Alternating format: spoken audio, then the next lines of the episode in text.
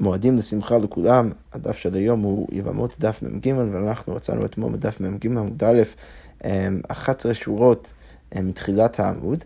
במילים מי טיים אנחנו אתמול עסקנו הרבה בשאלה איך אנחנו פוסקים, במיוחד במקרים שיש אה, דעה שמובאת בסתמה במשנה, ואז מובאת אה, אולי במחלוקת בברייתא, או גם הפוך, השאלה מה היחס בין המשנה והברייתא, כל מיני שאלות כאלו, והקשינו על הרעיון שפוסקים כסתם משנה, מזה שכתוב אה, שיש דיון שלם במשנה במסכת כלים סביב כל מיני סוגי מסריקים שלקחו מהם כל מיני, כל מיני חלקים של השיניים. והשאלה שם זה בעצם האם המסרק הוא עדיין טמא או טהור, אז שם יש משנה שמובאת בסתמה, ו- ואנחנו לא פוסקים כאותה משנה. אז לכאורה משמע ששם אה, אנחנו לא פוסקים כסתם משנה. אז בסוף הדף אמרנו ש, אה, אה, ששם זה מקרה מיוחד, כי גם רבי יוחנן וריש לוקיש אמרו, אמרו ביחד שזו אינה משנה, שהמשנה הזאת אנחנו לא פוסקים להלכה, ולכן זה לא סותר לנו את הכלל, אבל בדרך כלל אנחנו כן פוסקים, לפחות אליבא דרבי יוחנן, כסתם משנה. אז עכשיו הגמרא בעצם נכנסת לגופו של עניין, מה איתה, מה הסיבה בעצם שאנחנו לא פוסקים כסתם, כהמשנה שם, הרי בדרך כלל אנחנו אמרנו שפוסקים כסתם משנה, למה כאן אנחנו לא? אז הגמרא אומרת עכשיו ככה, אמר רב הונא בר מנוח משמי דרב אידי ברי דרב איכא, משום דקשיא רישא לסיפא. הסיבה שאנחנו לא פוסקים כאותה המשנה, זה בגלל שיש קושייה מהרישא לסיפא. למה? תקטני, כי הרי כתוב באותה המשנה, של צמר, אם יש מסרק של צמר, שהשיניים שלו הם של צמר, שנתלו שיניו אחת מבינתיים, שלקחו את השיניים, אה, אה, אה, כל, כל שן שני לקחו מתוך מתוך המסריק, אז המסריק עכשיו טהור כי הוא כבר לא שימושי. מה אפשר אבל לדייק מזה? הנשתיירו בו שתיים במקום אחד טמא, אז לכאורה משמע שאם לא לקחו אחד מכל שניים, אלא יש מקום שיש שני שיניים אחד ליד השני, אז עדיין המסריק טמא בגלל שהוא שימושי. אז, אז, אז לכאורה משמע שוב, שאם יש שניים במקום אחד, אז טמא. והדר תניא הגמרא אומר, ובדיוק אחרי זה מה כתוב? נשתיירו בו שלוש טמא. אז אבל, אבל אחרי זה בסבב כתוב שרק אם, אם נשארו שלושה שיניים ביחד, אז זה טמא. אז מה הגמרא מדייק מזה? שלוש אין, שתיים לא. אז לכאורה משמע ששני החלקים של אותה משנה בעצם אה, סותרים אחד על השני. אז הגמרא אומר, ולכן הגמרא רוצה להציע שבגלל זה אנחנו לא פוסקים כאותה המשנה. הגמרא אומרת, רגע, מה הקושה? למה זה כל כך קשה? דילמה, הו בגבייתה. הו בראייתה. אפשר לומר אה, שהרישא של המשנה, שאפשר לדייק מזה ששתיים עדיין יהיה טמא, מדבר על ה... השיניים האמצעיים שאתה יכול יותר להשתמש בהם, ככה גם כותב רש"י, ולכן זה עדיין שימושי ברגע שיש רק שניים. אבל זה שמשמע מהסיפא שרק אם יש שלושה, אחד ליד השני, אז זה יהיה טמא, אבל אם יש רק שניים אז זה יהיה טהור. אז זה, שם מדובר על השיניים שקצת יותר מבחוץ. קצת יותר אה, אה, מסביב של, של המסרק, ולכן זה יהיה קצת פחות שימושי, ולכן אתה צריך שלוש ולא רק שניים. אז לכן זה לא בהכרח אה, קושייה, ולכן זה לא יכול להיות בהכרח הסיבה שאנחנו לא פסקנו כאותה משנה. אוקיי, ממשיכה הגמרא ואומרת, אלא מהכה, למה צריך לומר? למה אנחנו לא פוסקים כאותה משנה? בגלל שיש סתירה במקום אחר. דקתני כתוב באותה משנה, וכולן שניתלו אחת אחת בפני עצמן טמאות. אז כתוב שם שאם לקחו את השיניים אחת אחת כל שם בפני עצמו כדי להשתמש בו, אז אה, כל אחד בעצם טמא בגלל שאתה, ש, ש, ש, שאפשר להשתמש בד, ב, ב, בשיניים האלו לכל מיני דברים, ליתד או למסמר או משהו כזה. אבל מה משמע מזה? ואף אגב, זה לא התקינה לכאורה משמע שאפילו אם לא התקינו את הכלי להיות שם כלי, זה כבר מקבל טומאה בגלל שיש לו איזשהו שימוש. אבל אם הסיפא, הרי כתוב בסוף המשנה אחת והתקינה לנר או למיתוח, אם לקחו שן אחת והתקינו את זה לנר או למיתוח, אז טמאה. אז הדבר הזה יהיה טמא. עכשיו, מה משמע מזה? התקינה אם, לא התקינה לא, לכאורה משמע שרק אם התקינו את, ה, את, ה, את השן, אבל אם לא, אז, אז זה, לא, זה עוד לא מקבל טומאה. לכאורה משמע שזה סותר את הרישא. אז הגמרא אומרת אבל שוב, אמר רביי, ומאי קושיה, מה בעצם הקושייה? דילמה הבקתיו. כתב אפשר לחלק ולומר, זה שברישא לכאורה משמע שאתה לא צריך להתקין את השן כדי שהוא יהיה ראוי לקבל טומאה, שם מדובר מקרה שיש גם כן את הכת או הבסיס של, ה, של הדבר שמגיע יחד איתו, שאז זה הופך את זה להיות ממש כלי שיש בו שימוש. אבל בלא קטעי, בספר מדובר על השם בלא קטעי, בלא, ה, בלא, ה, בלא ה, הבית יד או, או הבסיס או החלק התחתון של השן, ולכן ברגע שזה ככה, אז זה פחות שימושי וזה מקבל טומאה רק ברגע שאתה מתקין את זה. אז שוב הגמרא אומרת, באמת אין, אין עדיין קושייה שאנחנו יכולים להגיד שבגללה אנחנו אומרים שלא פוסקים כאותה משנה. אוקיי, ושוב הגמרא אומרת, עוד דרך שאפשר בעצם לתרץ את אותה הקושייה, אה, אה, דרך רב פאפה, הגמרא אומרת, אמר רב פאפה, ומה הקושייה? למה זה באמת קשה? ודילמה הבקטינתה, הבאלימתה. אפשר לומר שה... אה, ש, שזה, שברי שאנחנו דיברנו על זה שאתה צריך, אתה לא צריך להתקין את זה וזה כבר מקבל טומאה, שם מדובר על יתדות שהם יותר, יותר חזקים, אלימטה. אה, שאלים, לשון אלים אה, בעברית מודרנית, אז כאן, כאן הכוונה היא זה, זה שזה חזק, ו, וחזק ועבה, והוא לא צריך אפילו בית יד. ולכן במקרה שם, ברישא, אתה כבר לא צריך אה, אתה כבר לא צריך ש, ש, שאתה תתקין את זה בהכרח לשם כלי כדי שזה יקבל טומאה, ובסעיף מדובר על הכלים היותר דקים, השיניים היותר דקים, ולכן אלא אם כן יש אה, יש איזה, איזה בסיס או משהו שהופך את זה להיות ממש כלי, אז אתה כן תצטרך להתקין את זה להיות שם כלי עד שזה יקבל טומאה. בסדר, אז איך שזה לא יהיה, שוב אנחנו רואים גם מרפאבה וגם מאביי, שהקושה שהבאנו למעלה זה לא בהכרח קושה, כדי כך שאנחנו יכולים להגיד דרכה ש... אה, שבגלל זה אנחנו לא פוסקים כאותה משנה. אז הגמרא עכשיו ממשיכה ואומרת, אלא מה צריך לומר? משום דמסיימי בדווקני זו רבי שמעון. מה צריך לומר? הסיבה שאנחנו לא פוסקים כאותה משנה זה בגלל ש, שבסוף אה, יש חלק מהאנשים ש, שגורסים בסוף המשנה שזו דברי רבי שמעון. ולכן ברגע שזה ככה, אז יוצא שלא כולם מסכימים שהמשנה הזאת היא משנה סתמאית, אלא זה דעת רבי שמעון, ולכן אפשר לומר שבגלל זה אנחנו לא פוסקים כמותה, כמותה. אנחנו לא תמיד, אנחנו יודעים, לא, לא תמיד פוסקים ככל התנאים, ולכן... כאן אנחנו לא פוסקים כדעת רבי שמעון, אבל אני חינם אם באמת זה היה משנה סתמאית, היינו פוסקים כמותה. אוקיי, ממשיכה הגמרא ואומרת, שלח רבי חייא בר אבין, אז רבי חייא בא ושולח, אנחנו חוזרים עכשיו לדיון שלנו מלפני, אה, אה, לפני, לפני הסוגיה הזאת, אה, שבעצם נכנסנו לשאלה של האם פוסקים כסתם משנה דרך הסוגיה הקודמת, בסוגיה שם, רק להזכיר לעצמנו, אנחנו דנו בשאלה כמה זמן אישה צריך, צריכה בעצם לחכות עד שהיא מתחת, מתחתנת שוב. אז כאן הגמרא אומרת ששלח רבי חייא בר אבין, אז רבי חייא בר אבין שלח ממארץ ישראל שצריך לפסוק הלכה ככה, שמה? שמארסים תוך שלושה, וכן עושים מעשה ש, שאפשר להתארס, אישה יכולה להתארס, למרות שבדרך כלל, או הדעה הסתמאית, לפחות במשנה, אמרה שהיא לא יכולה להתארס אה, תוך שלושה חודשים.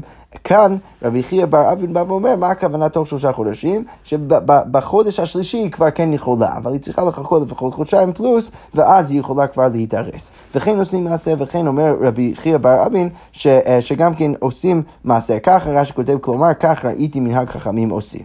אוקיי, וכן הגמרא אומרת, וכן היה רבי מלמדנו משום רבי חנינא הגדול, שמה? שרובו של ראשון ורובו של...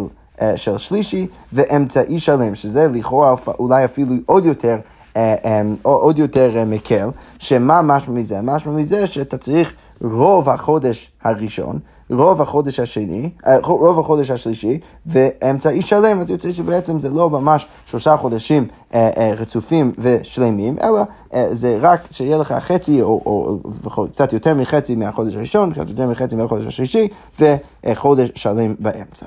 אוקיי, אז עכשיו הגמרא אומר ככה, המימר שרה להיארס ביום תשעים, אז המימר התיר לאישה להתארס ביום התשעים לאחר שבעלה נפטר. אמר לי רב אשי למימר, אז רב אשי בא ואומר לי למימר, והרב ושמו דעמית רבה הוא צריך להמתין שלושה חודשים, חוץ מיום שמת בו וחוץ מיום שנתארסה בו. אז רב בא אה, אה, אשי ואומר לי למימר, למה אתה מתיר לאישה אה, עכשיו להמתין, סליחה, להתחתן שוב, או להתארס לפחות ביום התשעים, הרי אנחנו יודעים שרב ושמו, שניהם פסקו שמה, שאישה צריכה שלושה חודשים, לא כולל היום שהבעלה נפטר, וגם כן לא כולל היום שהיא מתארסת בו, ולכן ברור שביום התשעים היא לא יכולה להתארס, היא צריכה לחכות עוד יום. אז הגמרא אומרת, ההוא לא. הפסק של רב ושמואל זה לא בהקשר שלנו, אלא זה לעניין מי נקד איתמר. כמו שהגמרא אומרת, רב ושמואל דעמית רבה, צריכה להמתין 24 חודש, חוץ מיום שנולד בו וחוץ מיום שנתארסה בו. שמה הגמרא אומרת, שמה באמת רב ושמואל אמרו את מה שהם אמרו בהקשר של המניקה, של המנקת, אבל אין הכי נמי שבהקשר של אישה שבעלה נפטר, אז היא כן יכולה לפחות להתארס ביום התשעים. והגמרא אומרת, רגע, וההוא דאבה סעודת אירוסין ביום תשעים ואף זה דרבה לסעודתי. אז הגמרא אומרת, רגע, אבל היה סיפור שמישהו הכין סעודת אירוסים ביום התשעים, ורב אמר שהם כבר לא יכולים לאכול את אותה האוכל בגלל שזה היה אסור שאישה תתארס ביום התשעים, אז איך אתה יכול לשלב את זה עם מה שאמרת למעלה, שמה, שאישה יכולה להתארס ביום התשעים. הדגמרא אומרת, לא, ההיא סעודת נישואין הווי, זה לא היה באמת סעודת אירוסין, זה היה סעודת נישואין, ולכן זה מסביר למה רבא אמר שזה אסור לעשות, אבל אין לך נמי שלהתארס ביום התשעים זה באמת מותר. והגמרא עכשיו אומרת, והלכתו צריכה להמתין 24 חודש חוץ מיום שנולד בו, חוץ מיום שנתארסה בו, כמו שאמרו רב ושמואל, וגם כן צריכה להמתין שלושה חודשים חוץ מיום שמת בו, וחוץ מיום שנתארסה בו, שזה גם אה, מסורת שיש לנו בשם, בשם רב ושמואל, למרות שלמעלה אמרנו שאולי הם לא באמת אמרו את זה באותה הקשר, כאן אנחנו בעצם כן פוסקים את זה להלכה. אוקיי, עכשיו אנחנו חוזרים למשנה, אמרנו גם כן במשנה הבאנו את דעת רבי יוסי, שרבי יוסי אמר שכל אישה יכולה להתארס תוך שלושה חודשים, חוץ מה, מהאמנה. עכשיו, אמ, אמרנו אז במשנה שרבי יוסי, אנחנו כאן נתלבט בזה בגמרא, אבל אמרנו אז, אה, גם, גם ככה רש"י פירש, שרבי יוסי לכאורה בפשט דבריו לא חולק על רבי יהודה בעניין מי יכולה להתחתן ומי יכולה להתארס. הרי ראינו שרבי יהודה מתיר לאישה אה, ש, שהייתה נשואה להתארש תוך שלושה חודשים, והוא מתיר גם כן לאישה שהייתה רק ארוסה אה, לפני שבעלה נפטר, הוא מתיר לה אפילו להתחתן מיד. עכשיו, רש"י הסביר שגם רבי יוסי מסכים עם הדין הזה, הוא רק בא לחדש את זה שתוך שלושה חודשים, אם האישה הזאת אלמנה, אז היא לא יכולה להתארץ בגלל שהיא צריכה להיות אה, באבלות.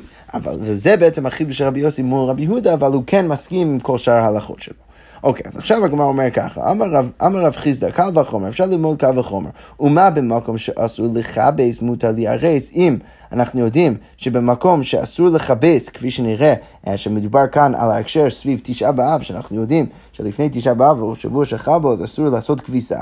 למרות ששם אסור לעשות כביסה, בכל זאת מותר להיארס, אז במקום שמותר לכבס, אין עוד דין שמותר להיארס, אז ודאי ש, שאישה, למרות שהיא באבלות, ברגע שבעלה נפטר, אם מותר, מותר לה לעשות כביסה, אז ודאי שהיא תוכל להתארס. אז איך שוב רבי יוסי יכול לומר שאישה לא יכולה להתארס תוך שלושה חודשים ברגע שהיא אמנה? אז הגמרא עכשיו שואלת, רגע, מה היא? באיזה הקשר אתה מדבר? תתנן, כתוב... אה, במשנה במסכת תענית, שבת שחל תשעה באב להיות בתוכה, אז אסור לספר ולכבס, ובחמישי מותר מבני כבוד לשבס. אז באותה השבוע, אז אסור אה, להסתפר או לעשות כביסה, ביום חמישי מותר כן לעשות את זה בגלל כבוד שבת, ותניא, ובדיוק אחרי זה כתוב בברייתא, קודם הזמן הזה, העם ממעטים בעסקיהם, ומליסה ומליתן. מלבנות ולנטוע ומארסין, אבל לא קונסין ואין עושים סעודת אירוסין. אז שם כתוב בברייתא שלפני הזמן הזה, מה הכוונה לפני הזמן הזה? אז לכאורה משמע, אנחנו נתלבט בזה קצת בהמשך, אבל uh, uh, לכאורה משמע לפני שבוע שחל בו, לפני שכל התקופה הזאת מתחילה, אז אנחנו אומרים שהעם הזה, רש"י כותב אגב, מה, מה זה קודם הזמן הזה? כסל גדית קודם תשעה באב, דהיינו כל השבת שחל להיות בתוכה ממטים. אז כרגע אנחנו נניח את זה. בשבוע שחל בו תשעה באב, לפני תשעה באב, אז כתוב כאן בברייתא שכל העם במעטים בעסקיהם, עושים קצת פחות מלאכה, קצת פחות אה, משא ומתן, וגם כן אה, כתוב במפורש שהם כן יכולים להתארס, הנשים יכולות להתארס, אבל לא קונצין, אז אי אפשר שהם יתחתנו, ואין עושים סעודת אירוסין. אז מה משמע זה? משמע זה שאישה יכולה להתארס. למרות שזו תקופה שאסור לה לעשות כביסה. ואם אנחנו יודעים שבאבלות מותר לעשות כביסה, לכאורה משמע שמקו וחומר צריך להיות לה מותר גם כן להתארס. אז שוב, איך רבי יוסי יכול לומר שאישה לא יכולה להתארס? אז הגמרא אומרת... כי תניא היא קודם דקודם. אז הגמרא אומרת בתירוץ הראשון, שכשכתוב באותה הברייתא שהאישה הזאת יכולה להתארס, לא מדובר על שבוע שחל בו, אלא מדובר על קודם דקודם. מה הכוונה? רש"י כותב, קודם שבת שחל תשעה באב בתוכה, דהות מותר לכבס, אבל תוך השבס, כשם שאסור לכבס, אסור נם להיהרס ולקה קו וחומר. אז רש"י בא, ומסביר ככה, מה התירוץ של הגמרא? הברייתא הזאת שאמרה שאישה יכולה להתארס, היא לא התכוונה לשבוע שלך. בואי נכנע אם באמת היא התכוונה לשבוע שלך, אבל באמת היה קשה.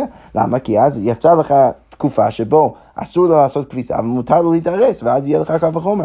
אבל הגמרא אומרת, לא, זה לא נכון, מתי מותר לו להתארס? מותר לו להתארס בשבוע שלפני, אבל בשבוע שחל בו, אז ודאי שיהיה לה אסור להתארס, ולכן אין כאן קו וחומר, אין קושייה על רבי יוסי. עכשיו הגמרא אומרת, רגע, אמר רבא, וקודם וקודם נמי קל וחומר. רגע, אבל גם קודם וקודם זה קל וחומר. למה? ומה במקום שאסור לישא וליתן מותר לארז? הרי כתוב באותה הברייתא. לא משנה אם, אם עכשיו אנחנו מזיזים את הברייתא ואומרים שההקשר שלה זה בשבוע שלפני השבוע שלך בו, בכל זאת באותה הברייתא כתוב שמה? שאסור לעשות מסה ומתן. אז אם במקום שאסור לישא וליתן מותר להיהרס, אז במקום שמותר לישא וליתן, שזה באבלות, אז אין לו דין שמותר להיהרס, ודאי שהאישה יכולה להתארץ. אז שוב, למה אנחנו לא אומרים שהאישה, שיהיה לה מותר להתארץ? אז כמו אומרת אין החינם, באמת אולי צריך להבין את רבי יוסי אחרת לגמרי. לא כמו שהסברנו עכשיו לפני כמה שורות את רבי יוסי, שהוא בא ומחדש כלפי רבי יהודה שאישה שהיא אמנה לא יכולה להתארס תוך שלושה חודשים בגלל שהיא באבילות, אלא שמה, לא תימה דרבי יוסי אומר כל הנשים יתארסו, אלא אימה כל הנשים זה בעצם החידוש של רבי יוסי, שמה? שרבי יוסי אומר שכל אישה לא רק לא רק הנשים שלא היו נשואות לפני כן, אפילו אישה שנשואה יכולה להתחתן תוך שלושה חודשים, אלא שמה, האלמנה ש, שעכשיו בעלה נפטר, היא לא יכולה עכשיו להתחתן תוך שלושה חודשים כי היא באבלות. עכשיו, זה פותר לנו את הבעיה בגלל שזה לא, כבר לא קשה שרבי יוסי אומר שאישה לא יכולה להתארס תוך שלושה חודשים מהקו החומר מתשעה באב. למה? כי כאן הוא לא אומר את זה, הוא רק אומר שאישה לא יכולה להתחתן. אבל זה גם, זה גם מוסכם על כולי עלמא, שגם אפילו בשבוע שלפני, כתוב במפורש בברייתא שאישה לא יכולה להתחתן, היא יכולה רק להתארס. אז זה פותר לנו את הבעיה שם. אבל זה בעצם גם כן מערער את כל ההבנה שלנו ברבי יוסי עד עכשיו. עד עכשיו מה אנחנו הנחנו? אנחנו הנחנו שרבי יוסי מסכים עם רבי יהודה בהבנה בסיסית, שאישה שהייתה רק מאורסת, אז היא יכולה להתחתן, ואם היא הייתה אה, נשואה, אז היא יכולה רק להתארס. כאן רבי יוסי אומר, לא, אפילו אם היא הייתה נשואה, היא יכולה להתחתן, לא משנה מה. רק, וזה בעצם החידוש שלו. החידוש שלו זה לא בענייני אבילות, החידוש שלו זה בענייני, בעניין זה שהוא אומר שאישה, אפילו נשואה, יכולה עכשיו להתחתן. אבל הגמרא אומרת, רגע, יש בעיה בסיסית עם התירוץ הזה, למה? ולית לרבי יוסי להבחין, מה, רבי יוסי לא חושש לזה שאנחנו צריכים להבחין של מי הילד? הרי כל, כל יסוד הסברה כאן זה בעצם שאנחנו אומרים שאישה צריכה לחכות שלושה חודשים כדי שאנחנו נוכל להבחין של מי הילד. אז מה, רבי יוסי לא חושש לזה? אז הגמרא אומרת, וכאן אני מוסיף, אה, חלק מהגרסאות מוסיפים כאן אי בהתאמה. אז הגמרא אומרת אי בהתאמה ליתא, או שאפשר להציע אין הכי כן, באמת אולי הוא לא מסכים עם כל החשש הזה, ולכן הוא באמת בא ואומר שאישה יכולה כן להתחתן תוך שלושה חודשים אפילו אם הייתה נשואה, ואי בית אלמה לעולם איתלה, או שאפשר לומר שכן, באמת יש לו את החשש הזאת. אז איך אפשר להבין מחדש את רבי יוסי, עד כדי כך שמה, שא' כל הוא לא יתיר באמת אישה נשואה להתחתן תוך שלושה חודשים, וגם כן שיוצא שהוא לא יגיד שתוך שלושה חודשים אישה, אישה לא יכולה להתארץ. אז איך אנחנו נפתור את זה? אז איך צריך להבין עכשיו את רבי יוסי מחדש? רבי יוסי אומר, כל ארוסות גירושות ינשאו. אז מה צריך לומר? צריך לומר שכל אישה שהייתה מאורסת ועכשיו היא לא מאורסת בגלל שהיא גרושה, ולא בגלל שהיא אמנה, אז היא יכולה עכשיו להתחתן שוב. עכשיו, למה זה פותר לנו את הבעיה? כי אם אנחנו נבין שרבי יוסי אה, בעצם אומר שכל הארוסות, גירושות ינסו, אז זה פותר לנו את שתי הבעיות. א' כל, הוא בא ואומר ש, ש, שמי האישה שלא יכולה להתחתן או, או שלא יכולה לעשות משהו תוך שלושה חודשים, זה לא להתארס, אלא זה להתחתן, שזה עכשיו כבר לא, אה, כבר לא בא בבעיה ולא בא במתח עם מה שמופיע בהקשר של תשעה באב. מצד שני, הוא גם כן אה, כן עדיין חושש להסברה של להבחין. למה? כי הוא אומר שמי האישה שבאמת יכולה להתחתן? האישה שבאמת יכולה להתחתן זה רק אישה שהייתה מאורסת ולא אישה שהייתה, שהייתה נשואה. אבל אם אתה באמת מסביר את רבי יוסי ככה, אז איך זה יוצא? זה יוצא שרבי יוסי מוכן לומר שאישה שהייתה מאורסת יכולה להתחתן, ואישה שהייתה נשואה לא יכולה להתחתן, בדיוק כמו רבי יהודה. אז הגמרא אומרת, יחי היינו רבי יהודה. אז הגמרא אומרת, לא, איכא הוא נשוא ליאריס. יש ביניהם, סביב השאלה, מה הנפקא מינה ביניהם, זה בשאלה מה קורה עם אישה שהייתה נשואה, אם היא יכולה להתארס. אז רבי יהודה סבא נשוא מותר ליאריס. אז רבי יהודה יגיד שאישה נשואה, שעכשיו בעלה נפטר, יכולה להתארס תוך שלושה חודשים, כי אנחנו לא חוששים שאז זה יבוא לזה שהיא תתחתן, אבל רבי יוסי סבר שנשואה אה, אה, שנשואה אסורה להיהרס, אז אפילו להתארס אה, היא אסורה, למרות שרבי יוסי כן יגיד שהאישה שהייתה מאורסת יכולה אפילו להתחתן, בכל זאת, ברגע שמדובר על אישה נשואה, אז אנחנו מאוד חוששים לזה שהיא אולי תתחתן תוך שלושה חודשים, ולכן אנחנו אפילו לא נתיר לה להתארס. אוקיי, אבל בכל זאת, ממשיכה הגמרא ואומרת, רגע, האם זה באמת נכון? וספר רבי יוסי נשואה אסורה להיארס? האם באמת רבי יוסי יגיד שאישה שהייתה נשואה ובעלה נפטר, אסור לה להתארס תוך שלושה חודשים? והתניא, רבי יוסי אומר, כל הנשים יתארסו חוץ מן האלמנה בפני האיבול. אז כתוב כאן במפורש בברייתא, רבי יוסי אומר שכל אישה יכולה להתארס חוץ מאישה אלמנה מפני העיבול, וכמה עיבול שלה? 30 יום. אז העיבול שלה זה 30 יום, וכולן לא ינסו עד שיהיו להן שלושה חודשים. הוא בא ואומר שכל אישה לא, לא יכולה להתחתן עד שהיא מחכה שלושה חודשים, אבל כן, הוא, הוא כן אומר במפורש שכל אישה יכולה לפחות להתארס תוך שלושה חודשים. אז הגמרא אומרת, היי, מה קושה? למה זה קשה? אילם ודיקטני, אם אתה רוצה להגיד שזה קשה על מה שאמרנו למעלה, בגלל שכתוב במפורש שרבי יוסי אומר כל הנשים יתארסו, יתארסו, הרי מי אלימה ממתניתין? האם זה יותר חזק מהמשנה? הרי מה, איך הבנו את המשנה בסוף? בסוף הבנו את המשנה אה, שרבי יוסי מדבר על ארוסות גרושה, ואומר שהיא יכולה להתחתן. אז כמו שהגמרא אומרת, מי אלים ממתניתין דאוקימנה בארוסות גרושות נינשו, החנמי כל ארוסות גרושות נינשו. אז אפשר להבין פשוט ולגרוס מחדש רבי יוסי, במקום להבין שרבי יוסי אומר כל הנשים יתעשו, אפשר להבין שהוא בעצם אומר כל הארוסות גרושות יינשו. אז זה אפשר לפתור, זה לא באמת בעיה. אה, אלא מסיפא, אולי אתה תרצה להגיד שיש בעיה מהסיפא. למה דקתני כתוב באותה הברייתא, כולן לא ינסו עד שיהיו להן שלושה חודשים, שכל אישה לא יכולה להתחתן עד שהיא מחכה שלושה חודשים. מה משמע מזה? אינסו והוא דלא, לכאורה משמע שהיא לא יכולה להתחתן, אבל ההתרוסי, אבל להתארס, שהפיר דומי, לכאורה משמע שזה בסדר גמור. אז לכאורה משמע מזה, שמה רבי יוסי אומר? שרבי יוסי אומר שאישה כן יכולה להתארס תוך שלושה חודשים, אז איך אתה יכול לומר למעלה, להסביר את רבי יוסי, שרצינו להסביר אותו, ואז להגיד שיש נפקא מינה בינו לבין רבי יהודה סביב השאלה של האירוסין, האם אישה יכולה להתארס תוך שלושה חודשים, אם כאן לכאורה משהו מפורש, רבי יוסי יגיד שזה מותר. אז הגמרא אומרת, אמר רבא תריץ ואימא אחי, אתה יכול לתרץ ולהבין את רבי יוסי שם בברייתא בצורה הבאה. רבי יוסי אומר, כל ארוסות גירושות ינסו, חוץ מן האלמנה מפני העיבול. אז כל אישה שהייתה מאורסת וגרושה, היא יכולה להתחתן חוץ מהאלמנה מפני העיבול, וכמה עיבול שלה? 30 יום, והעיבול שלה זה 30 יום, ונשואות לא יתארסו עד שיהיה להן שלושה חודשים. אבל אישה נשואה, לא יכול, שהייתה נשואה, לא יכולה להתארס עד שהיא מחכה שלושה חודשים. אז באמת, משם יוצא, אם אתה גורס קצת אחרת את הניסוח, לפני כן הניסוח היה וכולם לא ינסו. עד שיהיו להם שלושה חודשים, שבאמת אפשר אולי לדייק מזה שכן מותר להתארס, כאן רבא מתקן את זה והוא בא ואומר שצריך לגרוס מחדש ולהגיד נשואות לא יתארסו עד שיהיה להם שלושה חודשים, ואז יוצא בעצם שגם, שגם מהברייתא הזאת משמע מפורש שרבי יוסי יגיד שאישה שהייתה נשואה לא יכולה אפילו להתארס תוך שלושה חודשים. אוקיי, אבל עדיין יש לנו בעיה, למה? כי כל זה מה מניח? כל זה מניח שאישה שהפכה להיות עכשיו אלמנה מן האירוסין, אז היא לא יכולה להתארס תוך שלושה, אה, להתחתן תוך שלושה חודשים, בגלל שהיא עכשיו באבלות. עכשיו, כל זה מניח שמה? שאמנה מן האירוסין יש לה עיבול. אז הגמרא אומרת, והאמנה מן האירוסין מאית לעיבול, האם באמת היא צריכה להתאבל, הרי, זה, הרי היא הייתה רק מאורסת ולא ממש נשואה. ועתני רבי חייא בר עמי, הרי רבי חייא בר עמי אמר, אשתו ארוסה לא עונן ולא מטמא לה, שאם אה, אה, אם, אם הבן אדם היה מאורס לאישה, ואז היא נפטרה, אז הוא לא הופך להיות אונן, וגם כן אם הוא כהן, אז הוא לא מטמא לה, וכן היא וגם היא לא אוננת לו, אה, אז היא לא הופכת להיות אוננת, וגם כן אה, לא מטמאה לו, והיא לא הופכת להיות טמאה בשבילו. מתה, אם היא נפטרה, אינו יורשה, מתו, גובה כתובתה, אם הוא נפטר, אז, אז הוא כן צריך לשלם את הכתובה, אבל בכל זאת מה אנחנו רואים? שבוודאי אנחנו לא אומרים שיש באמת עיבול לא, לא, לאישה ברגע שבעלה נפטר והם היו רק מאורסים. אז הגמרא אומרת, אלא מה צריך לומר? צריך בעצם להבין מחדש את כל מה שאמרנו.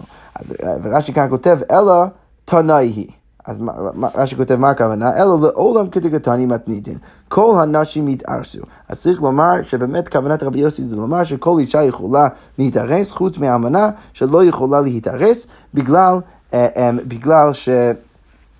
שלא יכולה להתארס בגלל שהיא באבלות.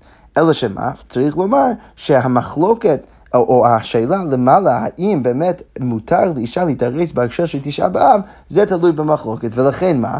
אם אנחנו נגיד שמותר להתארס סביב תשעה באב, אז הנכנמי באמת יהיה מחלוקת שעד כדי כך שאנחנו נצטרך להתיר גם כן לאישה להתארס לאחר שבעלה נפטר.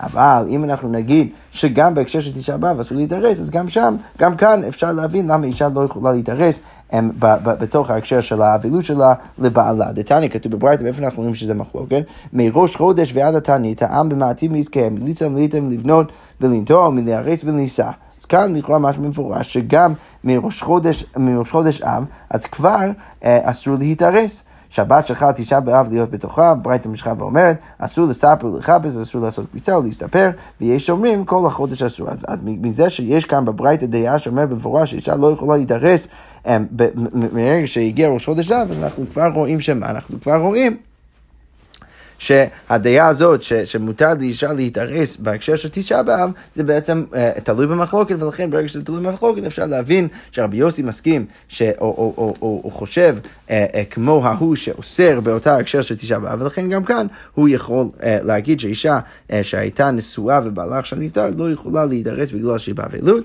um, וזה לא בהכרח סותר את ההלכות של תשעה באב. אבל בכל זאת הגמרא אומרת, מה תקיף לרב אשי? אז רב אשי בא ומקשה, ממאי דליארס? ליארס ממש.